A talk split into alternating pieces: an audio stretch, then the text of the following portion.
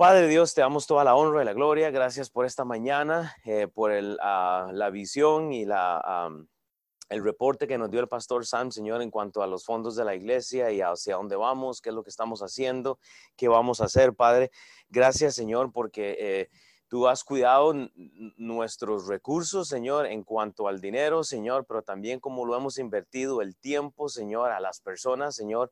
Y oramos por no solo Eric, Señor, pero otras personas eh, que tal vez están afectadas eh, en nuestras familias, Señor, que tú le das a cada uno paz, Señor, para poder este, eh, salir adelante en la situación que estamos, solo por la iglesia al este ya en Costa Rica, pues de donde yo salí, Señor, y Alex también, y varios, Padre, que tú estés con la, la, iglesia, están pasando una situación difícil también, entonces, Padre, que tu gracia, Señor, que que ya no la has dado, Señor, está con todos, Padre. Entonces, que tú nos ayudes hoy entonces a, enfocarnos, a abrir el corazón, Señor, a, tomar algunas notas tal vez que nos van a poder ser este, eh, eh, claves para nuestras vidas, Padre. En nombre de Cristo Jesús, oh Dios, amén. Esta va a ser la segunda parte entonces de lo que empecé la semana pasada que no pude terminar eh, ya me alargué bastante, pero estamos hablando en Primera de Corintios 4, del 1 al 8, nuestra condición como ministros. Esta va a ser la segunda parte, pero el foco que voy a hacer esta mañana entonces es en el aspecto de eh, juicios. O sea, usted, usted tiene que entender una cosa, cada de nosotros vamos a ser, cada uno de nosotros va a ser confrontado en un juicio, ¿ok? Eh, yo eh, tengo esta enseñanza en tres partes, hoy, hoy es la segunda, y es por eso que usted usualmente está escuchando no solo desde este púlpito, pero desde Sam, eh, si usted escucha esta mañana, él estuvo este, hablando de que cada quien va a tener que dar cuentas a Dios, ¿verdad? Con lo que hemos hecho. Entonces, para nosotros tiene que ser igual. Nosotros tenemos que estar pensando cómo estamos invirtiendo el tiempo. A muchos de ustedes les he dicho, mi deseo siempre es que el ministerio no gire alrededor de mi persona. Y hemos escuchado a, otros enseñando en un par de semanas. Eh, eh, enseña a otra persona. La idea es esa, ¿verdad? O sea, estar nosotros, ojalá, esté creciendo, obviamente descubriendo nuestras, es, nuestros dones. El, corazón del, del capítulo 4 de Primera de Corintios está en el versículo 15. Si usted se adelanta ahí conmigo, en este versículo, y, yo lo he mencionado ya bastante, este es el corazón de Pablo. Pablo dice que porque aún, porque aunque tengáis diez mil años, ayudantes, gente que está invirtiendo tal vez en Cristo, él lo que dice es que no tendréis muchos padres. ¿Qué es lo que pasa? Hay gente que no quiere invertir su vida en otra persona por una y otra razón. Hay gente que no puede, gente que le cuesta más. Entonces, la idea de la iglesia es siempre empujar a las personas hacia el discipulado, hacia el conocer más la escritura, porque es ahí entonces donde vamos a poder desarrollarnos. Entonces, vea, eh, váyase conmigo entonces a 1 Corintios 4 y lo que voy a hacer es esto, siempre por el asunto del tiempo. Vamos a empezar en el versículo 1. Entonces, si usted se adelanta, este Jonathan, porque no lo voy a leer todo, eh, pero eh, es de Primera Corintios del capítulo 4, del 1 al 8, porque hoy, hoy quiero llevarlos a esto de los juicios, del cual Pablo nos va a estar hablando. Ojalá que tome notas eh, de esto, pero en el versículo 1 de Primera Corintios 4, 4.1, entonces hablamos de la identidad. Pablo nos dio un contexto al inicio de este capítulo 4. Dice la escritura, así pues, en el contexto habíamos que Pablo ha estado lidiando con esto de la división. Él está lidiando con problemas. Había gente que estaba siguiendo a Apolos, gente que estaba siguiendo a Cefas, que es Pedro, gente que seguía a Pablo. Y yo creo que a todos nos pasa igual. Habían unos, porque también si usted estudia o escucha los mensajes anteriores, había algunos que decían, hey, yo soy de Cristo, ¿verdad? Entonces, bueno, estamos hablando que había gente nueva, gente convertida, que estaba diciendo, bueno, yo no sé quién es Pablo, yo no sé quién es Apolos, yo no sé quién es Cefas, pero yo sigo a Cristo. Lo podemos ver de, de un punto de que ellos tal vez espiritualmente este, siguiendo solo a Cristo, pero también como no enfocados en la división. Entonces, es, por eso que Pablo eh, este, enfatiza esto. Así pues, e, en, contexto todo lo que yo hablé, entonces él dice, tengamos a los hombres por servidores. Y eso es lo que eh, nos identifica a, nosotros como, como un servidor. Usted tiene que tener una eh, identidad en Cristo. Y no es que usted está para decir, sino usted está para hacer, para recibir y hacer. Eso es muy importante. Entonces, y lo que habla es que tenemos que ser administradores de los misterios de Dios. Entonces, ¿qué es el punto? Eh, nosotros tenemos que administrar el plan que Dios tiene para el mundo. Usted es simplemente un servidor, usted es simplemente una herramienta, un vaso. Usted tiene que dejar usarse Usted tiene que prestar lo que usted tiene a Dios para el servicio. En Efesios 3, del 1 al 5, Pablo dice, por esta causa, yo, Pablo, entonces él se identifica prisionero de Cristo. Ok, hablamos de esto, de ser un siervo, un esclavo eh, de Jesús Cristo, dice por vosotros los gentiles. Si es que habéis oído de la administración, del trabajo, de, la tarea de la gracia de Dios que me fue dada para con vosotros. De la gracia que está hablando es el Evangelio. Nosotros hemos recibido el Evangelio. Eso nos debe de llenar de gozo. Eh, tuvimos esta semana una reunión con Chava y su esposa, ¿verdad? Que eh, por esto el discipulado y nos reunimos un momento luego. Pero es bueno el saber que tenemos, o sea, que compartimos este don de la gracia que Dios puso en nosotros.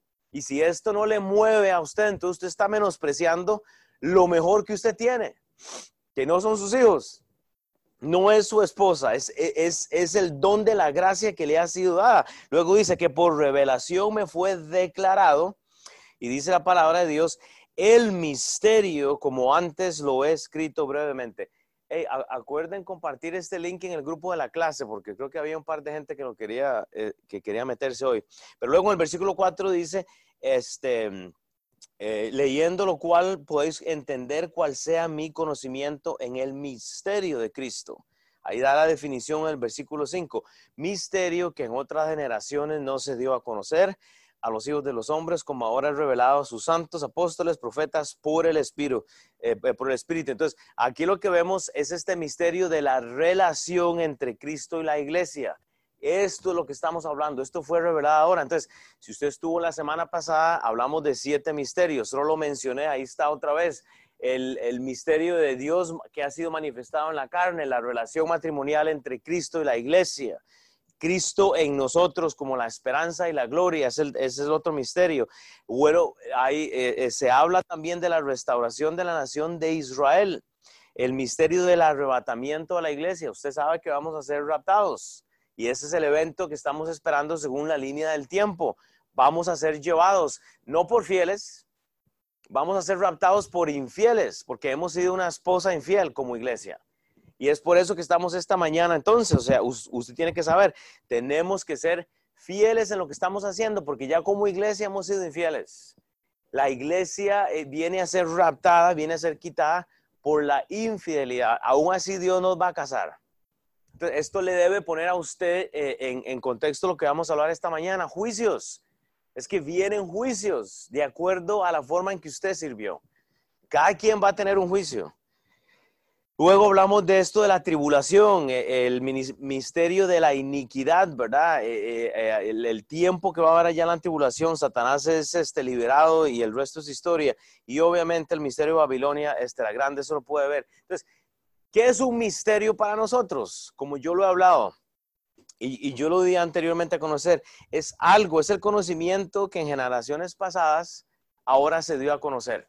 Y es por eso que usted tiene la Biblia. Pero, pero pastor, ¿cómo puedo yo conocer lo que la escritura dice? Bueno, usted tiene una Biblia.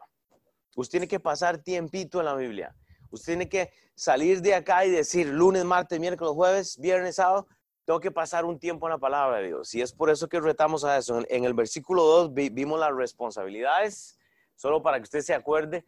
Dice Pablo, ahora bien, se requiere que los administradores, eh, que cada uno sea hallado fiel. Entonces, eh, tome en cuenta lo que Pablo acaba de decir, ¿verdad? Y sepa que tenemos una responsabilidad. Necesitamos administradores. En esta clase no necesitamos atendedores, queremos administradores, que cada quien administre algo. Pero ¿qué es la cosa? Tenemos que ser hallados fieles. Tenemos que ser nosotros hallados fieles. ¿Cómo estamos ministrando? ¿Cómo? Bueno, vea la realidad entonces, vea lo que dice Pablo en el versículo 3 y 4. Yo en muy poco, dice, yo en muy poco tengo el ser juzgado por vosotros. Estamos hablando en este pasaje, ¿ok? Que esta es la actitud que nosotros tenemos mucho. Vea, ustedes no me juzgan a mí. O sea, nadie tiene derecho a juzgarme, ¿verdad? O por tribunal humano, dice Pablo, nadie me puede juzgar, Pero dice luego, y ni aún yo me juzgo a mí mismo, porque aunque de nada tengo mala conciencia, no por eso soy justificado. O sea, eh, Pablo está dándonos a entender que él tiene una conciencia tranquila. Ahora, yo le repito una cosa, ¿quién era Pablo? O sea, acuérdense, ¿quién era Pablo? Un perseguidor de cristianos, eh, la persona que atentaba en contra de las personas por las cuales Cristo había, este, había dado su vida. ¿Qué es lo que él dice él? Ah, porque aunque de nada tengo mala conciencia, o yo no me acuerdo de nada. Bueno, él está hablando figurativamente, ¿verdad? Él sabía obviamente que el sacrificio de Jesús había limpiado obviamente lo que él había hecho. Y, ahí es donde tiene que descansar usted. Aún así, él habla de ser juzgado. Él, dice que eh, él no juzga, ¿verdad? Habla de la justificación y él habla de que el Señor es el que juzga. Ok, entonces ahí es donde me voy a enfocar esta mañana. Vea lo que dice 2 Corintios 11, 23. Y estoy yendo rápido en esta introducción solo para llegar a los juicios. Hay, hay, siete juicios, pero en base al pasaje anterior eh, es que vamos a desarrollar esta mensaje. Vea, vea, dice Pablo en la segunda carta a los Corintios 11, 23. Segunda Corintios 11, 23 dice, son ministros de Cristo. Sea, Pablo siempre contiende en cuanto a esto. ¿Usted quiere compararse? Si usted quiere decir, bueno, es que yo hago esto mejor, o no, no, escúcheme. Entonces, usted, este Pablo le va a poner usted el tono. Y él dice, como si estuviera loco, hablo entonces. Y vea lo que dice, yo más. O sea, ah, bueno, ¿usted quiere jugar de intrépido? Bueno, yo más, dice Pablo. En trabajos más abundantemente, en azotes sin número me han dado. Porque me han pegado duro. O sea, ¿usted cree que ha sufrido? Pues yo le digo cuántos azotes me han dado, cuántas veces estuve en naufragios, cuántas veces me apedrearon. Pablo dice, ¿usted quiere hablar de currículum? Bueno, hablemos.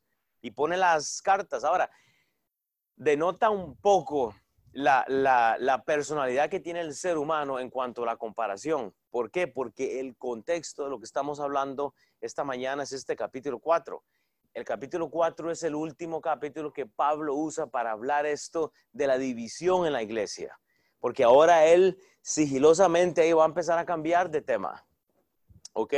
¿Y, qué es lo que dice? En azotes sin número, en cárceles más, en peligros de muerte muchas veces. E inmediatamente que él dice eso, vea, entonces vea lo que dice en 1 Corintios 4, 5. Porque entonces ahora aquí él habla de, de, la confrontación que todos vamos a tener. Esto no lo hablamos la semana pasada, pero dice en el versículo 5. Ahí da la profecía, o sea, él está hablando del evento futuro. Dice él, así que, entonces, tomando en cuenta lo que dije, no juzguéis nada antes de tiempo. O sea, esperen el Señor hasta que venga el Señor. O sea, en otras palabras, haga el trabajo que usted tiene que hacer ahora sin importar si lo hizo Apolos, si lo hizo Cefas, si lo hizo quien sea, si lo hice yo mismo, haga nada más el trabajo. ¿Cuál es la responsabilidad? Del que enseña, prepararse para predicar y, venir preparado. ¿Cuál es la enseñanza que, tenemos de, de la iglesia esta mañana a los que estuvimos? Bueno, tenemos una visión en la iglesia, pero la visión no cambia. Nunca ha cambiado. Nuestro pastor, gracias a Dios, nunca ha cambiado la visión. Es hacer discípulos para que cada quien reciba su alabanza, que es lo que dice el versículo 5. Dice, así que no juzguéis nada antes de tiempo hasta que venga el Señor, el cual aclarará también lo oculto de las tinieblas y manifestará las intenciones de los corazones. Y entonces cada uno recibirá su, su alabanza de Dios. O sea, cada uno, oiga, cada uno va a recibir algo, algún tipo de alabanza. El punto es esto, ¿Cuánto queremos recibir? O sea, ¿cuánta alabanza queremos recibir en el cielo? Porque yo le digo, esto va a ser un juicio individual. Usted está casado aquí, casada aquí, tiene sus hijos. Cada quien va a tener que darle cuentas a Dios por lo que está haciendo. Pero ¿sabe qué es lo que pasa? ¿Sabe por qué Pablo habla de la división? Porque esto es lo que estaba ocurriendo en la iglesia. Había división. Pablo lo dice en Romanos 2.1. Pablo habla de eso, dice, por lo cual eres inexcusable, o sea, literalmente inexcusable. Dice, hombre, quien quiera que seas tú, quien quiera que seas tú, Tú que juzgas, dice, pues en lo que eh, juzgas a otro, te condenas a ti mismo. ¿Por qué tú que juzgas haces lo mismo? O sea, estamos juzgando. O sea, estamos juzgando lo que las personas hacen, como lo hacen, y en lo que tú juzgas a alguien, te juzgas a ti mismo. O sea, ese es el problema en vez de estar pensando en lo que nosotros podemos presentarle al Señor con nuestro trabajo, en vez de estar dando testimonio, por lo cual eres inexcusable, oh hombre, quien quiera que seas tú que juzgas, pues en lo que juzgas a otro, te condenas a ti mismo, porque tú que juzgas haces lo mismo. Sí, claro, juzgamos como la gente actúa, lo que la gente hace, como lo hace, y no vemos lo que estamos haciendo. Y es por eso que ocurre la división en la iglesia. Primera Corintios 4, 6, para cambiar de tema, habla del testimonio. Si usted está tomando notas, en el versículo 6 nos da el testimonio. Por esto, hermanos, Primera Corintios 4, 6, lo he presentado como ejemplo en mí y en Apolos, por amor de vosotros. Si mi testimonio no es algo secreto, si no es activo y es algo público, y Pablo le dice, vea, vean tanto a Apolo como me vean a mí, como vean a Cefas, o sea, queremos dar testimonio para que en nosotros aprendáis a no pensar más de lo que está escrito, no sea que por causa de lo que está escrito, dice, no sea que por causa de uno os envanezcáis unos contra otros. Y ese es el problema. No estamos para seguir a hombres, porque yo repito, cada quien va a el ser una, eh, una persona que realmente impacta la vida de otra persona. ¿Sabe cómo impacta la vida usted de una persona? Haciendo el trabajo como lo hizo Cristo, invirtiendo, es haciendo el discipulado con alguien, o sea, es, es reuniéndose con alguien, es estudiando la Biblia, es abriendo la casa para un estudio bíblico, es es compartiendo el Evangelio. O sea, ese es el punto. De mi testimonio debe cambiar las vidas de la audiencia, de las personas que están alrededor mío. Pero ¿sabe qué es lo que, ¿sabe qué es lo que sucede? Que la gente y el mundo más bien nos cambia a nosotros. ¿Saben por qué? Porque no hay testimonio. O sea, usted tiene que pensar, ¿cómo puedo hacer yo que el testimonio realmente sea efectivo? Tenemos que estar pensando en eso. Vea lo que dice Pablo en 1 Corintios 4, 7. Ahí se ve el autor de todo porque dice él, ¿quién te distingue? O sea, piensa en esto, ¿quién te distingue? O sea, ¿quién te hizo diferente? O sea, ¿quién te hizo así como eres? Es el autor, Dios. O sea, ¿por qué crees tú que, que, que, tienes lo que tienes? ¿Por qué crees tú que haces lo que haces? Bueno, porque Dios te ha dado el privilegio, Dios te ha dado el don, Dios te ha dado la, la simpatía, Dios te ha dado el talento, o sea, pero Pablo cuestiona, ¿quién te distingue? Así eres maestro, eres profesor, eres eh, trabajador, eres vendedor, eres constructor, eres lo que sea, porque eres muy capaz. ¿O no? Es que Dios te ha diseñado de esa forma. ¿O quién tienes que no haya recibido? O sea, ¿qué tienes que no hayas recibido? O sea, Pablo dice, ¿quién, ¿quién te ha dado todo lo que tienes? ¿Por qué crees que lo has conseguido tú? ¿Por qué crees que cuando... O sea, simplemente, yo cada vez que hago una venta en mi trabajo, yo le, realmente levanto los ojos y le digo a Dios, Dios, gracias, porque eso fue usted, no fui yo. No fui yo, yo no puedo tomar gloria de algo. Cada vez que voy al mercado y compro la comida que necesita necesitamos en la casa, yo le tomo un momento y yo, gracias Dios por lo que me has dado, pero lo atribuimos a lo que somos. Y ahí es donde Pablo está confrontando. Y si, y lo recibiste, dice él, bueno, si has recibido algo, 1 Corintios 4, 7, si has recibido algo, entonces, ¿por qué te glorías como si que lo hubieras recibido? Vea, es muy interesante las, las uh, etapas en las cuales las familias van.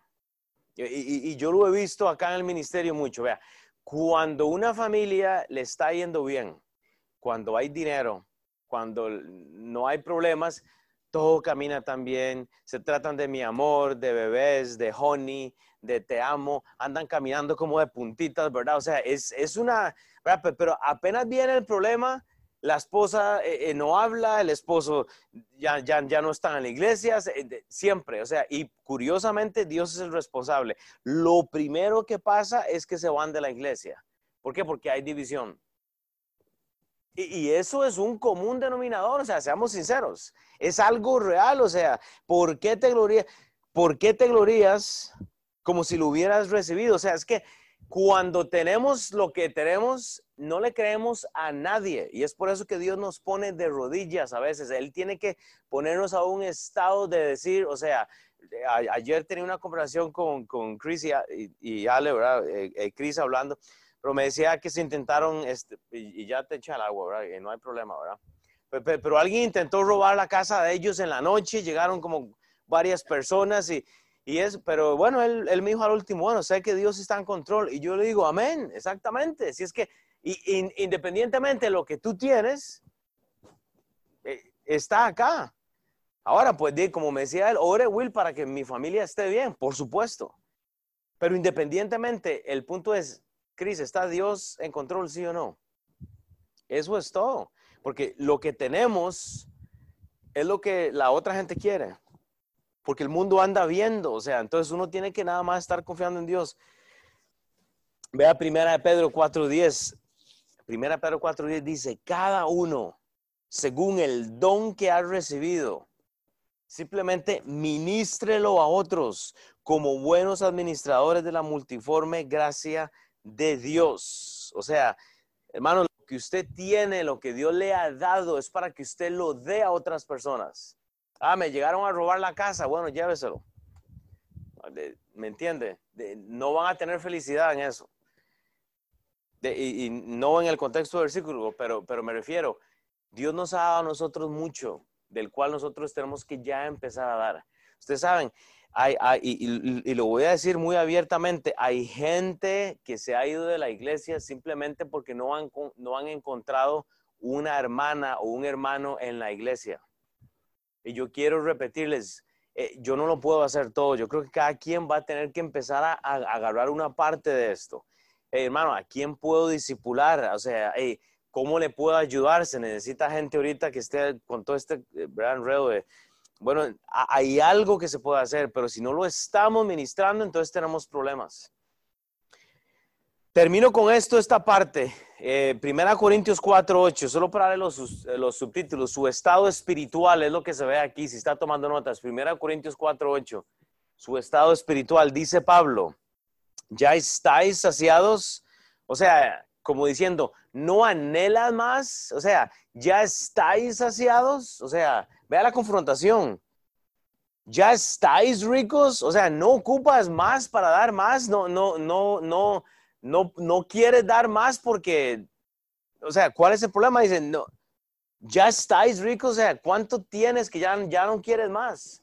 O sea, estás tan saciado, estás tan lleno, tienes tantas cosas que crees que ya no necesitas más de Dios. es el problema, o sea, que, que, y, es, y es por eso que llamo a esto, nosotros tenemos que saber cómo estamos nosotros como ministros, como cristianos, como hijos de Dios.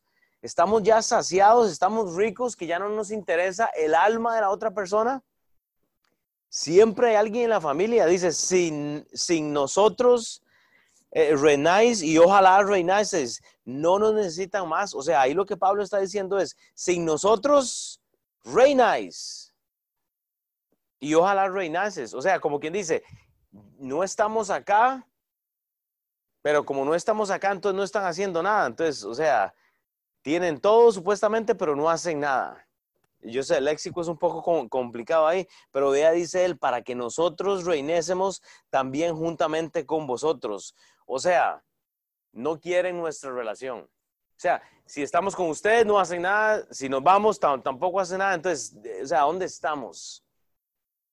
Ese es el estado espiritual del cual Pablo está hablando. Primera de Corintios 4:15, este es el corazón del capítulo 4, porque aunque tengáis diez mil ayudantes, ayos en Cristo, no tendréis muchos padres, pues en Cristo Jesús yo os engendré por medio del Evangelio. Usted sabe que Pablo quiere llegar a este versículo 15 en este capítulo 4 por la razón de la cual él sabe que hay juicios.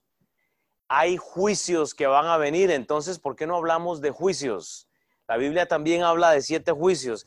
Eh, eh, nuestro pastor Sam siempre dice, hay muchas formas de quitarle la piel al gato.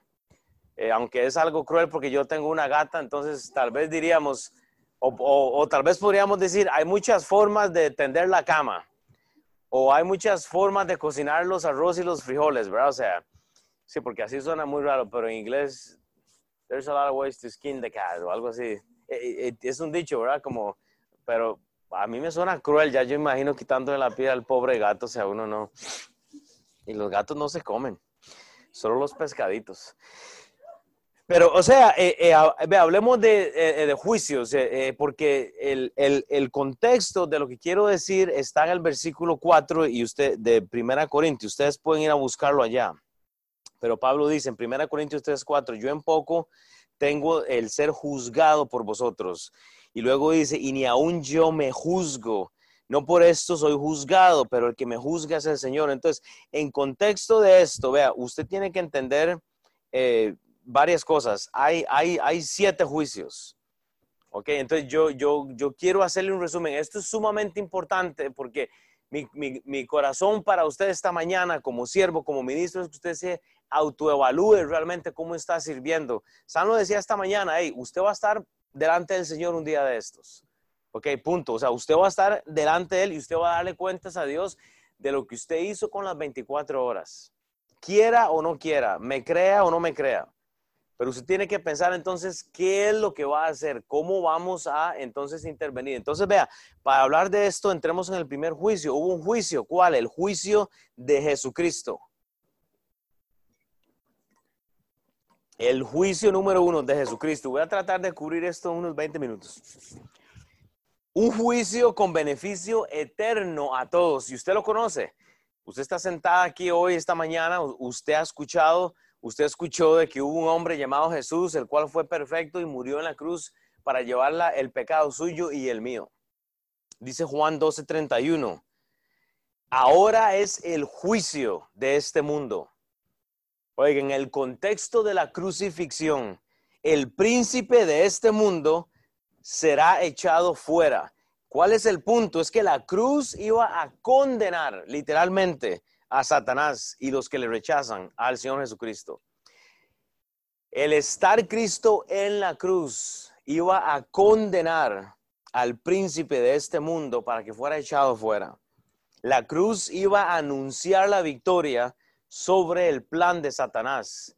¿Cuál? El, plan antes de la creación original de Génesis 1.1.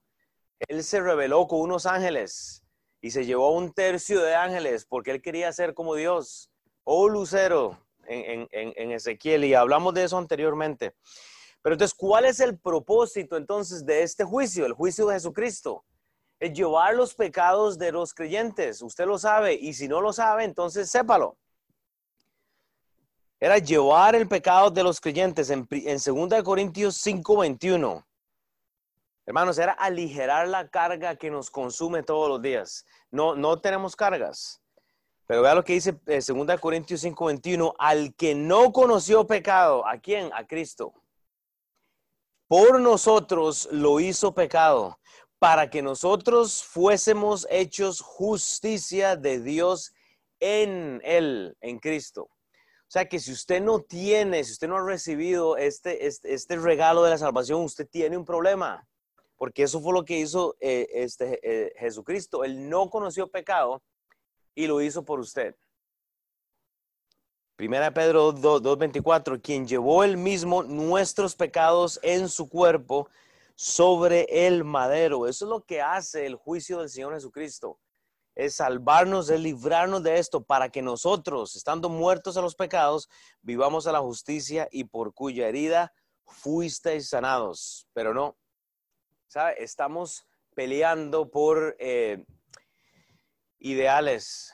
O sea, Cristo vino y Él se hizo culpable, Él tomó la carga, el juicio, la condenación que usted tuvo que haber llegado como infiel. Y usted está rechazando todo esto y estamos peleando entre nosotros. Estamos luchando por ideales, estamos pensando quién es más, quién es Apolos, quién es eh, eh, Cefas, quién es, o sea, estamos pensando estas cosas. Es que no puedo creer que esta persona me hizo esto. Es que cómo es posible que esta iglesia, es que esta música, es que estamos enredados en todo menos en la obra. Pensar que el juicio de Cristo fue para sacarnos a nosotros de una muerte eterna, donde el gusano nunca muere, de hecho. Y menospreciamos este juicio el juicio de nuestro Señor Jesucristo. Primera Pedro 3:18, porque también Cristo padeció una sola vez por los pecados el justo por los injustos para llevarnos a Dios, siendo a la verdad muerto en la carne, pero vivificado en espíritu. pero no me gusta la música de la iglesia. Es que el pastor no se sabe vestir. Es que aquí esto, es que el café, es que las donas, es que el cuarto, es que la máscara, que si se la pone, que, el otro virus, que qué tal que el, que, tal que el 21, en el 2023, o sea, y no vemos que el juicio, o sea, Jesucristo siendo eh, eh, limpio, fue llevado a, un tribunal en el cual fue culpable por nada. Él fue culpable por estar callado, por tomar la carga que nos tocaba a nosotros. Y menospreciamos la iglesia. Que, que de hecho, Dios viene a casar a esta iglesia infiel. O sea, imagínense usted, ustedes que están casados, casarse con una persona que está siendo infiel. Imagínense a los solteros casar, ah, voy a casarme con una persona que me va a estar siendo infiel. Híjole, no cabe eso en la, en la forma de pensar. ¿Cuál fue el motivo de este, de este juicio? Fue levantar a Cristo en la cruz para juicio del mundo y derrotar a Satanás. Amén. Gloria a Dios. En el momento que esto fue consumado, Satanás fue derrotado. El juicio de Dios, eh, el juicio de Él viene, dice Juan 12, 31, 32. Ahora es el juicio de este mundo. Ahora el príncipe de este mundo será echado fuera. Ese es el motivo.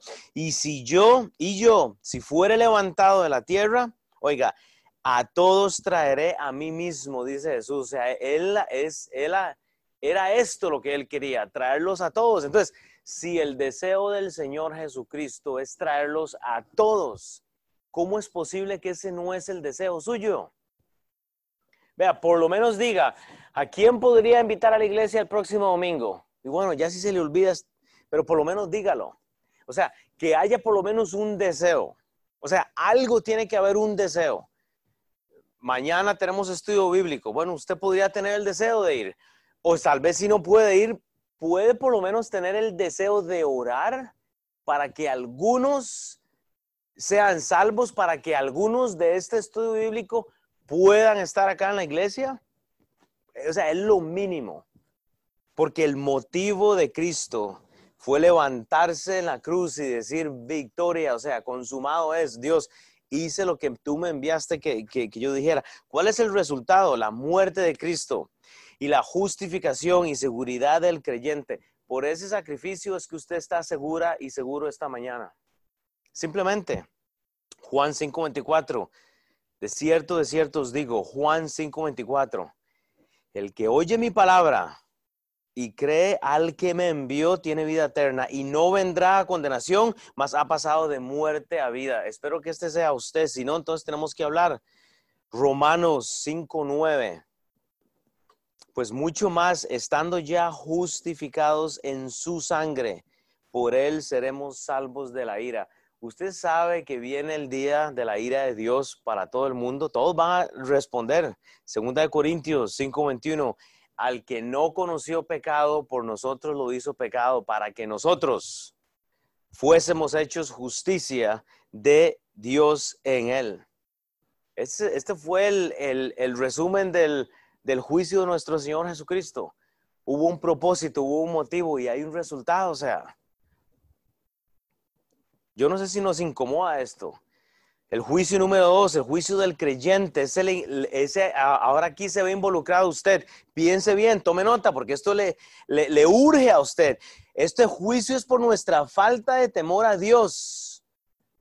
E, esta falta de temor a Dios nos pone en peligro, porque no tenemos temor a Dios de desobedecerle. No hay temor. Si es que la gente camina sin temor.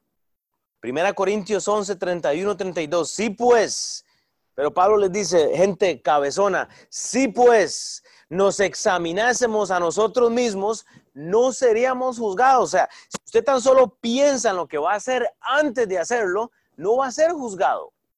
Nadie tiene que, hermano pastor, es que la gente anda hablando de mí todos los días, me doy la vuelta y dicen algo. Así se ha ido la gente de la iglesia. Y yo digo, ¿por qué la gente habla? Donde hay boca cerrada, como dicen, ni, las moscas entran o algo así decían. O cuando hay máscara, nada entra. Entonces pongámonos la máscara.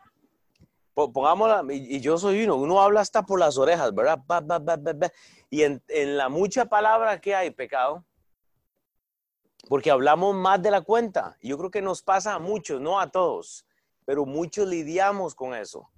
Que es bueno hablar, sí o no, o sea, es bueno invitar y todo, pero los más bocones somos los que, los, que tenemos que tener más cuidado. O sea, yo uso mi boca para trabajar, pero híjole, a veces la boca le, lo mete a uno en problemas, porque eh, eh, el, el, el, tener una boca eh, grande, ¿verdad? Incomoda, o sea, incapacita a veces. Pero tenemos que tener un cuidado. Ahora, ¿cuál fue el propósito entonces? El propósito de nuestro juicio es el cristiano se culpa a sí mismo por permitir sus propios caminos y hábitos pecaminosos. O sea, es la incriminación. El propósito, ¿sabes? Que nosotros nos estamos culpando a nosotros mismos. Y es por eso que vamos a ser juzgados, es por eso que hay, que hay un juicio al creyente, porque es por nosotros que estamos siendo juzgados porque no podemos obedecer a 1 Corintios 11, 31 y 32. Si pues nos examinésemos a nosotros mismos, no seríamos juzgados. Si es que porque no nos examinamos antes de hablar, somos juzgados. Entonces, el propósito se ve en, un, digamos, en un cuadro cuando el, David está siendo este, eh, como rey. Vea, vea lo que dice en 2 Samuel 7, del 14 al 15. Esto es un buen cuadro para que usted lo ponga ahí como referencia, pero dice, yo, eh, eh, eh, hablándole Dios acerca de David, ¿verdad? Dice, yo le seré a él padre y él me será a mí hijo. Pero vea el propósito de un padre con el hijo. Y si él hiciere mal, yo le castigaré con vara de los hombres y con azotes de hijos de hombres, pero mi misericordia no se apartará de él cómo la aparté de Saúl, al cual quité de delante de mí. Y usted tiene que leer toda la historia, no me puedo meter ahí, pero yo lo que vea es la relación que se ve aquí entre David, Dios y, la protección que él le dio en cuanto a Saúl. Saúl quería matar a, este, a, este, David, entonces usted ve todo esto, usted ve la, este, la, la redacción acá, tiene que estudiar eso, pero la relación que usted ve entre padre e hijo es importante un padre va a, eh, va a disciplinar al que ama. Yo no permito que mi hija eh, eh, se salga con las suyas. Me, puede mentir, me puede hacer algo, pero tarde, tarde o temprano me voy dando cuenta y va a tener disciplina, porque hay que hacerlo. Y ahora, ¿cuál es el motivo entonces? Es que estamos luchando, no queremos la disciplina. Por eso es que Cristo, por eso es que Dios nos va a juzgar a nosotros, porque nosotros evitamos la disciplina. Vea, vea Hebreos 12:7. Aquí se ve el motivo, es el, es el, si estamos bien, ¿verdad? ¿A ah, usted puso la segunda, el, el segundo email. Never Si es que yo mandé uno esta mañana con todos los, eh, cambios, pero bueno, aquí debe decir motivo. Entonces, el, el motivo, ¿ok? Es el juicio propio del creyente como hijo, porque está evitando el castigo de su Padre Celestial. Ve Hebreos 12:7, si soportáis la disciplina, Dios os trata como a hijos, porque ¿qué hijo es aquel a quien el Padre no disciplina? ¿No ve usted a personas que se hacen llamar hijos de Dios, gente que dice que es cristiana y andan como si nada? La iglesia, Dios guarde, eh, eh, leer la Biblia, menos, jamás, no, no te metas con mi tiempo, ¿verdad? O sea, y no hay disciplina, no hay castigo, no hay problemas, una felicidad o sea, pero uno cuando llega al Padre, cuando uno entrega su alma, híjole, hay algo. O sea, hay un cambio, hay, un, hay un gozo, pero hay disciplina.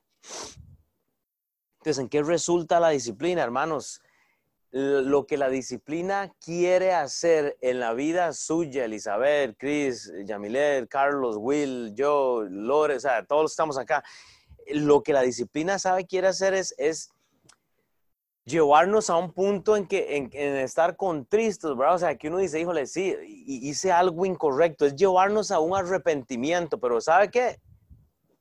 Tienen que dejarnos. Este pasaje es uno de los pasajes más críticos en cuanto a entender la disciplina. Vea, lo que dice 1 Corintios 5, del 1 al 5.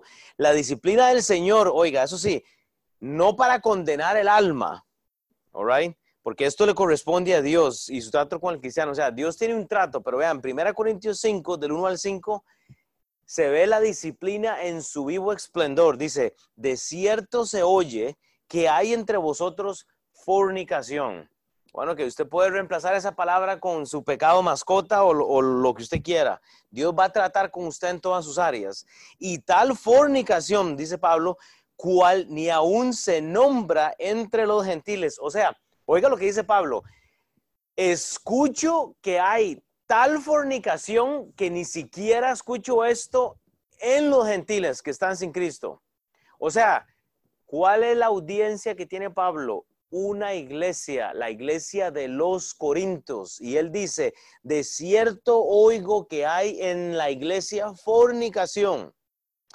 Y tal fornicación cual ni aún se nombra entre los gentiles, tanto que alguno tiene la mujer de su padre.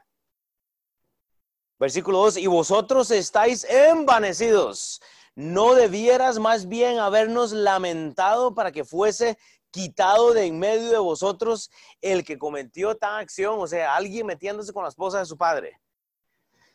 Ah, ok. Ciertamente, versículo 3, 1 Corintios 5, 3, ciertamente yo, como ausente en cuerpo, ok, Pablo no estaba allá, pero dice como ausente en cuerpo, pero presente en espíritu, él había dejado una carta a la cual ellos deberían de seguir, había escritura, o sea, ellos deberían de seguir la palabra de Dios. Dice, yo como presente he juzgado al que tal cosa, al que tal cosa ha hecho. Versículo 4, en el nombre de nuestro Señor Jesucristo. Oiga la instrucción que da Pablo. Reunidos vosotros y mi espíritu con el poder de nuestro Señor Jesucristo. Vea el triángulo. El tal, o sea, el que hizo esto, el tal sea entregado a Satanás para destrucción de la carne a fin de que el espíritu sea salvo en el día del Señor. Que si hay alguien en la iglesia, que si hay alguien en la iglesia que se dice ser cristiano y anda en relajo, entonces hay que dejárselo al Señor. No es mi problema. Y, vea lo curioso, y lo voy a decir abiertamente. Esta mañana en la iglesia me, buscaron y lo voy a decir porque no, no voy a decir nombre ni nada, pero, pero me refiero, esto me preocupa. Una persona que quiere que lo case en dos semanas pastor, quiero que me, case, que, me case en dos semanas. Y yo, ah, bueno, ¿por qué debería casarla en dos semanas? Bueno, porque ya me tiran toda la historia. Eh, es, eh, una, mujer internacional y no sé qué, no la conozco. Y, bueno, ya nos vimos y estuvimos y, me tira toda la historia y no lo voy a decir todo, pero digo, lo, lo tengo que mencionar porque que tengo que estar de acuerdo con el relajo yo, no. Porque la, palabra de Dios me dice que si usted está fornicando, debe de, parar de fornicar entonces y entonces separarse y entonces casarse. Pero eso es un problema. Entonces, mi responsabilidad como pastor, como amigo, como hermano es decirle, no, usted tiene que separarse de esta persona. O sea, usted no puede estar viviendo en fornicación si usted cree o dice que es hijo de Dios. Y si usted no quiere, entonces Dios va a lidiar con su carne. No es mi trabajo, pero yo no puedo estar de acuerdo con que voy a casar a alguien en dos semanas solo porque a alguien se le antoja casarse en dos semanas y quiere que esté de acuerdo. Me voy entonces y yo, adelante. Esas puertas son bastante grandes, pero la palabra de Dios nos llama a nosotros a la responsabilidad. Hay un propósito en la vida del cristiano. No hablo de la perfección, pero yo no puedo este, casar adúlteros solo por, por, por arreglar un problema. Y yo le dije, bueno, yo lo aconsejo, les aconsejo, entonces hagamos una cosa.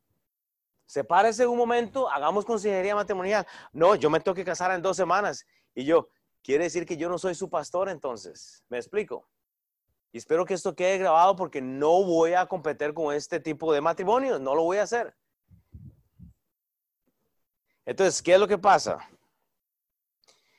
Este es el resultado que Dios va a tener con el juicio nuestro. Usted, cada uno de ustedes, si usted que me está escuchando en la casa, cada uno de ustedes va a ser responsable de las acciones de las 24 horas que ustedes tienen. Entonces, si lo que queremos es fornicar, si lo que queremos es criticar, si lo que queremos es destruir la obra de Dios, yo lo voy a entregar a usted o a quien sea a la destrucción de la carne, porque esta obra es de Dios.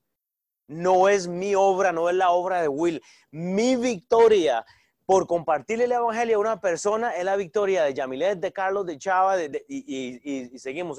y quiere decir que si alguien se convierte a Cristo bajo la estructura de nuestra iglesia, es su corona, es su victoria. Saben, todos estos jóvenes que se siguen convirtiendo en calla son sus coronas. Y, yo sé que usted no, no, lo ve así, pero hay algo en el cuerpo de Cristo, porque no solo las ofrendas este, ayudan al ministerio, sino que cada vez que Carlos está cuidando el carro suyo, que muchos de ustedes deberían de apuntarse en el, en el círculo de cuidar carros una vez al mes o, servir las donas para que Carlos no lo haga tantas veces al mes.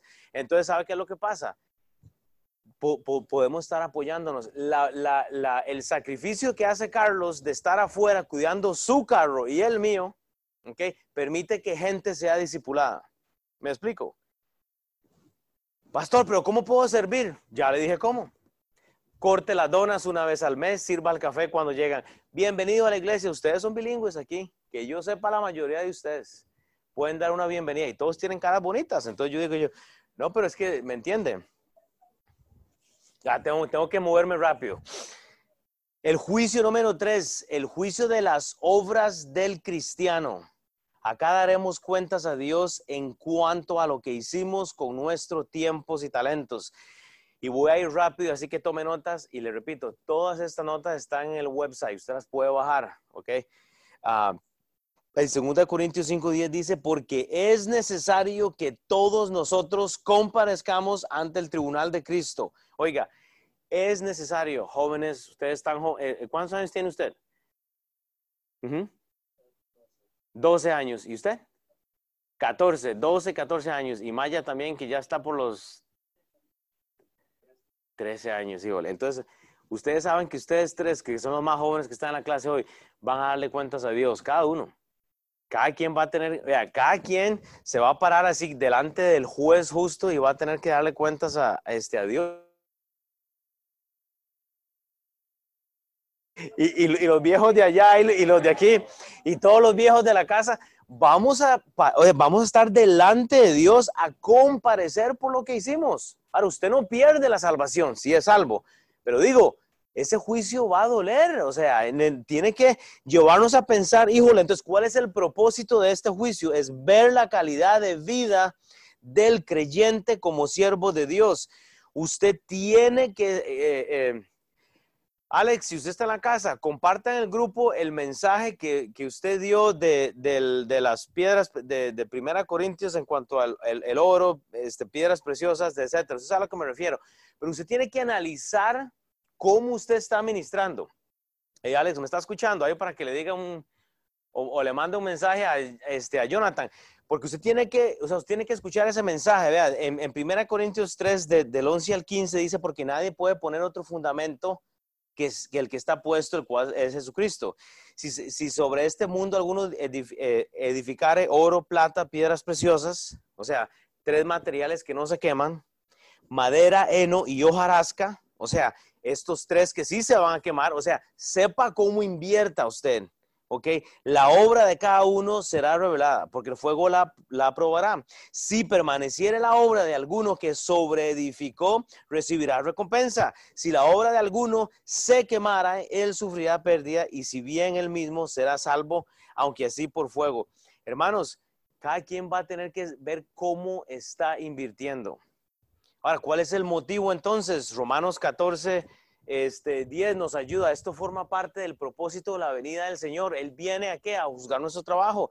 Romanos 14, 10. Pero tú, pero tú, dice Pablo, Romanos 14, 10, ¿por qué juzgas a tu hermano? O tú también, ¿por qué menosprecias a tu hermano? Porque todos compareceremos ante el tribunal de Cristo. De esto está hablando Pablo en 1 Corintios 4, del 1 al 8. Él está hablando de juicios, cada quien va a comparecer. Gálatas 6, 7. No os engañéis, Dios no puede ser burlado, pues todo lo que el hombre sembrare, eso va a cegar. Usted siembra chayotes, pues la sopa no le va a saber a nada, porque el chayote no sabe a nada. Usted tiene que meterle sabor, o sea, siembre papitas y siembre yuca y, o sea, y luego métale la gallina que me trajeron ayer en la noche para hacer una sopa de pollo, un buen caldo, y entonces ahora sí tenemos una sopa. Pero si estamos sembrando palo y palo y palo y palo, usted va a recibir palo de la gente. Hermano, o sea, tiene que preocuparse, segundo Timoteo 4.8, no 80. Si no sería e, es que yo le mandé uno en la mañana hoy, sorry, bro. Si este, e, ese lo dice mal.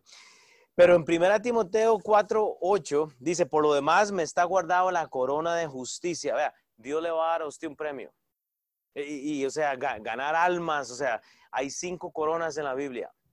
Gánese una, dos, tres de ellas, gáneselas todas si puede. ¿Y, cuál es el resultado de eso? Es la, el, resultado del juicio de las obras es la recompensa o pérdida de lo que hicimos acá. Primera Corintios 3.8, y el que planta y el que riega, oiga, en Midtown, el que riega y planta son una misma cosa. Tanto lo que, lo, lo que Calla hace es para usted y lo que le pasa en la clase hispana es para ellos. Es nuestro, dice, aunque cada uno recibirá su recompensa conforme a su labor. Hay trabajo individual, pero como iglesia, como dijo San hoy, la victoria de ellos es su victoria. La victoria de la iglesia es nuestra victoria. Hay iglesia, e, e, esa iglesia que se plantó en Boston va a ser su iglesia. Juicio 4.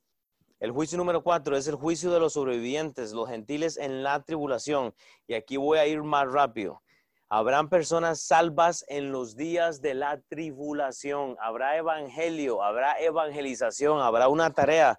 ¿Cuál es el propósito? Es el ver cómo los hijos de Dios que se van a salvar, ¿verdad? Tratan al pueblo escogido de Dios. Habrá, o sea, habrá el motivo judío de salvar a estos judíos en la tribulación. Ahora, ¿cuál es el motivo? Cristo en gloria va a regresar para establecer su reino en el milenio. Él viene a establecer su reino. ¿Y cuál es el resultado? Es, que entremos a este reino allá al milenio, o sea, ver y, Él quiere probar eh, eh, quiénes estaremos este, allá por los este, mil años. vaya Mateo 25. Ay, lo siento, ya me pasé, pero aquí me andan atrasando siempre, así que aquí los dejo cinco minutos más. No voy a estar corriendo, el que quiere se, eh, se apaga y el que quiere se queda. Voy a pasarme unos, unos cinco minutos más. Vea, dice Mateo 5:31. Dice, cuando el Hijo del Hombre venga en su gloria. Mateo 5 del 31 al 46 y eh, 25, sorry. Sí, Mateo 25 del 31 al, al 46. Cuando el Hijo del Hombre venga en su gloria y todos los santos ángeles con él, entonces se sentará en su trono de gloria y serán reunidos delante de él todas las naciones y apartarán los unos de los otros, como aparta el pastor las ovejas de los cabritos, y pondrá las ovejas a su derecha y los cabritos a su izquierda. Entonces el rey dirá a los de su derecha, venid, benditos de mi Padre, heredad del reino preparado para vosotros desde la fundación del mundo, porque estuve, eh, eh, porque tuve hambre y me diste de comer. Y, aquí hay mucho para hablar. Este es el trato en la tribulación con los judíos.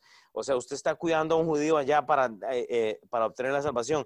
Y luego dice, y me diste de comer, tuve sed y me diste de beber. Fui forastero y me recogisteis. Estuve desnudo y me cubristeis. Enfermo y me visteis en la cárcel y vinisteis a mí. Entonces los justos, oiga, entonces los justos le responderán diciendo, Señor, cuando te vimos hambriento y, te sustentamos o sedientos y te dimos de beber, y cuando te dimos forastero y te recogimos o desnudo o, y, te cubrimos, y cuando, em, y cuando te vimos enfermo o en la cárcel y vinimos a ti, el versículo este 40, y respondiendo el rey les dirá, de cierto os digo, en cuanto, eh, a lo, ya no dije nada, en cuanto lo hicisteis a uno de estos mis hermanos más pequeños, a mí lo hiciste. O sea, e, ese versículo 40 habla de lo que se hizo a este pueblo. Eso es lo que él les, va a dar a ellos. En el versículo 41, entonces dirá también a los de la izquierda, apartados de mí, malditos al fuego eterno preparado para el diablo y sus ángeles. Entonces, ese es el punto. Va a haber evangelio en la tribulación. Si, si bien cierto, nosotros seremos sacados de la tierra, pero los que se queden van a haber unos gentiles que van a ser salvos y el plan con el judío apenas ha comenzado allá. Uno de los métodos de la salvación en la tribulación va a ser cuidar a un, a un judío y de esto habla este pasaje. Usted puede ponerle ahí, eh, método de salvación en la tribulación. De esto es lo que está hablando este pasaje. Pero no me puedo meter ahí tanto. Entonces, eh, eh, el juicio 5, y ya lo dejo ir, juicio de los sobrevivientes judíos, habrán judíos que van a sobrevivir a los días de la tribulación cuando el anticristo anda, anda cortando cabezas. Habrán judíos que van a recibir el evangelio entonces. Esto es sumamente importante. ¿Cuál es el propósito? Todos los israelitas que sobrevivieron al final de, la tribulación serán reunidos, o sea, ellos van a ser agrupados. ¿Cuál es el motivo? Es que Cristo regresa para establecer el reino mileniario un reinado de mil años. La palabra lo dice, milenio, mil años. ¿Cuál es el resultado? Bueno, habrá una admisión o exclusión de, eh, la tierra para bendición. Usted puede ah, eh, apuntar estas notas porque las iba a leer, no voy a poder hacerlo. Y usted puede ir a Ezequiel 20, tampoco lo voy a leer. Eh, Ezequiel capítulo 20 del 33 al 44. Usted puede buscar un poco este, de esto. Ahí se describe el juicio de estos sobrevivientes judíos en la tribulación. Ahora, si usted quiere aprender más de todo esto, métase al Instituto Bíblico.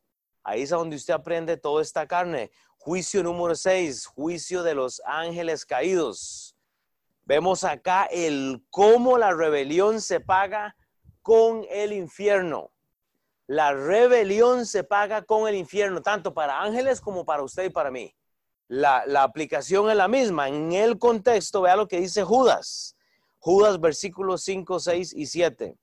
Dice Judas, mas quiero recordaros, ya que una vez, una vez lo habéis sabido, que el Señor, habiendo salvado al pueblo, sacándolo de Egipto, después destruyó a los que no creyeron y a los ángeles que no guardaron su dignidad, sino que abandonaron su propia morada, los ha guardado bajo la oscuridad. Oiga, en prisiones eternas, para juicio del gran día. Viene un juicio hasta para los ángeles caídos.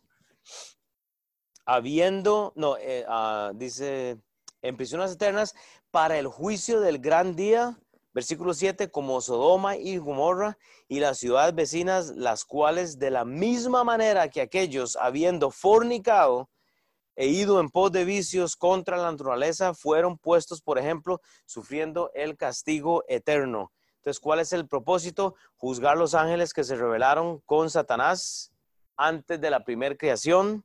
¿Cuál es el motivo? ¿Cuál es el motivo? Esto pasaría al final del milenio y, usted, y podemos hablar de eso luego, y el resultado es que Satanás, los ángeles malignos serán relegados o enviados al lago, al fuego eterno, y eso está en Apocalipsis 20, 10. Y por último, es el juicio de los que no fueron salvos. Este juicio revelará la noticia más triste del mundo, y es que las personas que tú y yo conocemos esta mañana, que no han sido salvas, van a estar allá en aquel día.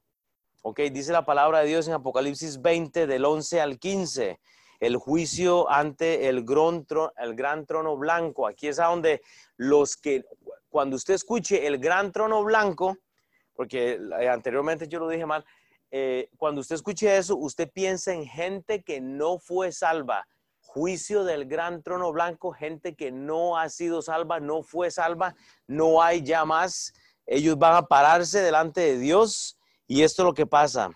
Y dice este Juan, y vi un gran trono blanco, Apocalipsis 20, del 11 al 15, y al que estaba sentado en él, de delante del cual huyeron la tierra y el cielo, y ningún lugar se encontró para ellos. Versículo 12, y vi a los muertos grandes y pequeños de pie ante Dios. Y los libros fueron abiertos y el otro libro fue abierto y el cual es el libro de la vida. Eso es Apocalipsis 20:15. Y fueron juzgados los muertos por las cosas que estaban escritas en los libros según sus obras. Y el mar entregó los muertos que habían en él. O sea, hay gente que va a ser resucitada para ser juzgada. Tremendo. Y ya me perdí, 13. Y el mar entregó los muertos que habían en él, y la muerte y el Hades entregaron los muertos que había en ellos y fueron juzgados cada uno según sus obras. Y la muerte y el Hades fueron lanzados al lago de fuego. Esta es la muerte segunda. Y el que no se halló inscrito en el libro de la vida fue lanzado al lago de fuego. ¿Le preocupa eso? Cada persona que no haya sido salva va a ser lanzado al lago de fuego. Entonces, ¿cuál fue el propósito? Juzgar a cada uno que negó la supremacía de Dios y no, y no recibió el regalo de Dios. Ese es el otro juicio. ¿Cuándo? Bueno, cuando todo ocurre, cuando todo esto se cumple, Dios da su recompensa al impío. Ah, toda rodilla se va a doblar ante el Señor Jesucristo y la que no se doble, se dobla pero en el infierno. Entonces, usted, ¿qué está haciendo usted entonces? ¿Qué estamos haciendo?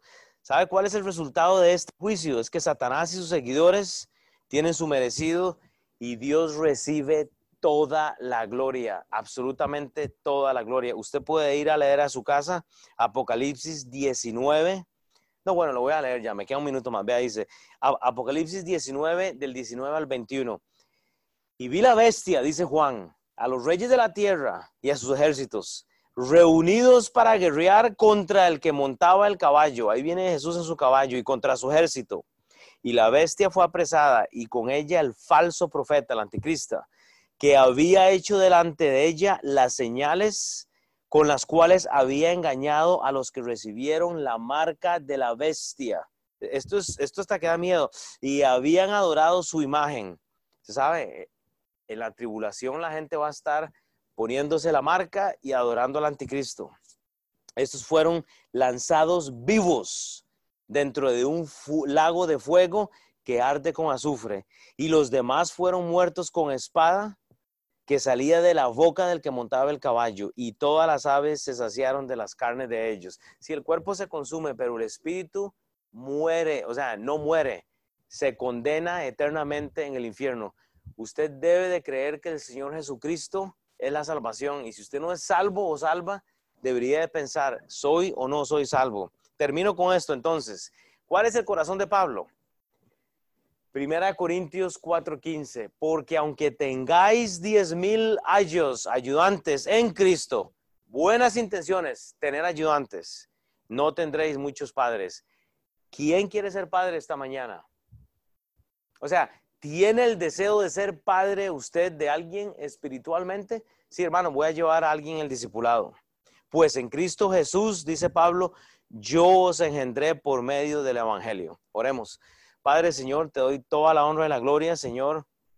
Aún me disculpo, Padre, por lo infiel que he sido con mi tiempo, Padre, lo irrespetuoso, Señor, que he sido con mi tiempo, faltando días del que no leo la palabra de Dios a veces por estar ocupado o, te doy tal vez menos tiempo del que yo debiera, Señor, o, por la forma en la que trato mi cuerpo, Señor, a veces, Señor, que como mucho, me da pereza hacer ejercicio o a veces me da pereza, Padre, eh, compartir el Evangelio, Señor, o sea, qué vergüenza, Señor. O sea, qué, qué vergüenza que como ministro, Señor, no estoy considerando el cómo estoy preparando, Señor, aquel día del juicio, Señor. Y hoy vimos siete juicios muy de carrera, Señor. Pero Padre, nosotros tenemos que estar pensando, Señor, cómo estamos trabajando. Padre, que esas notas que Alex va a poner ahí hoy en el grupo, que las leamos, que las imprimamos y que veamos a ver cómo estamos nosotros trabajando, Señor. Porque qué relajo, Señor, que estamos viviendo como si que tenemos 120 años más de vida. Y no es así, Padre. Entonces, perdónanos Ayúdanos a seguir invitando gente, Padre. Gracias por la gente que estuvo y la que no. Padre, que tú tengas toda la honra y la gloria en todo. Amén. Bye, gente que está en la casa. Los amo. Besos, abrazos. Chao.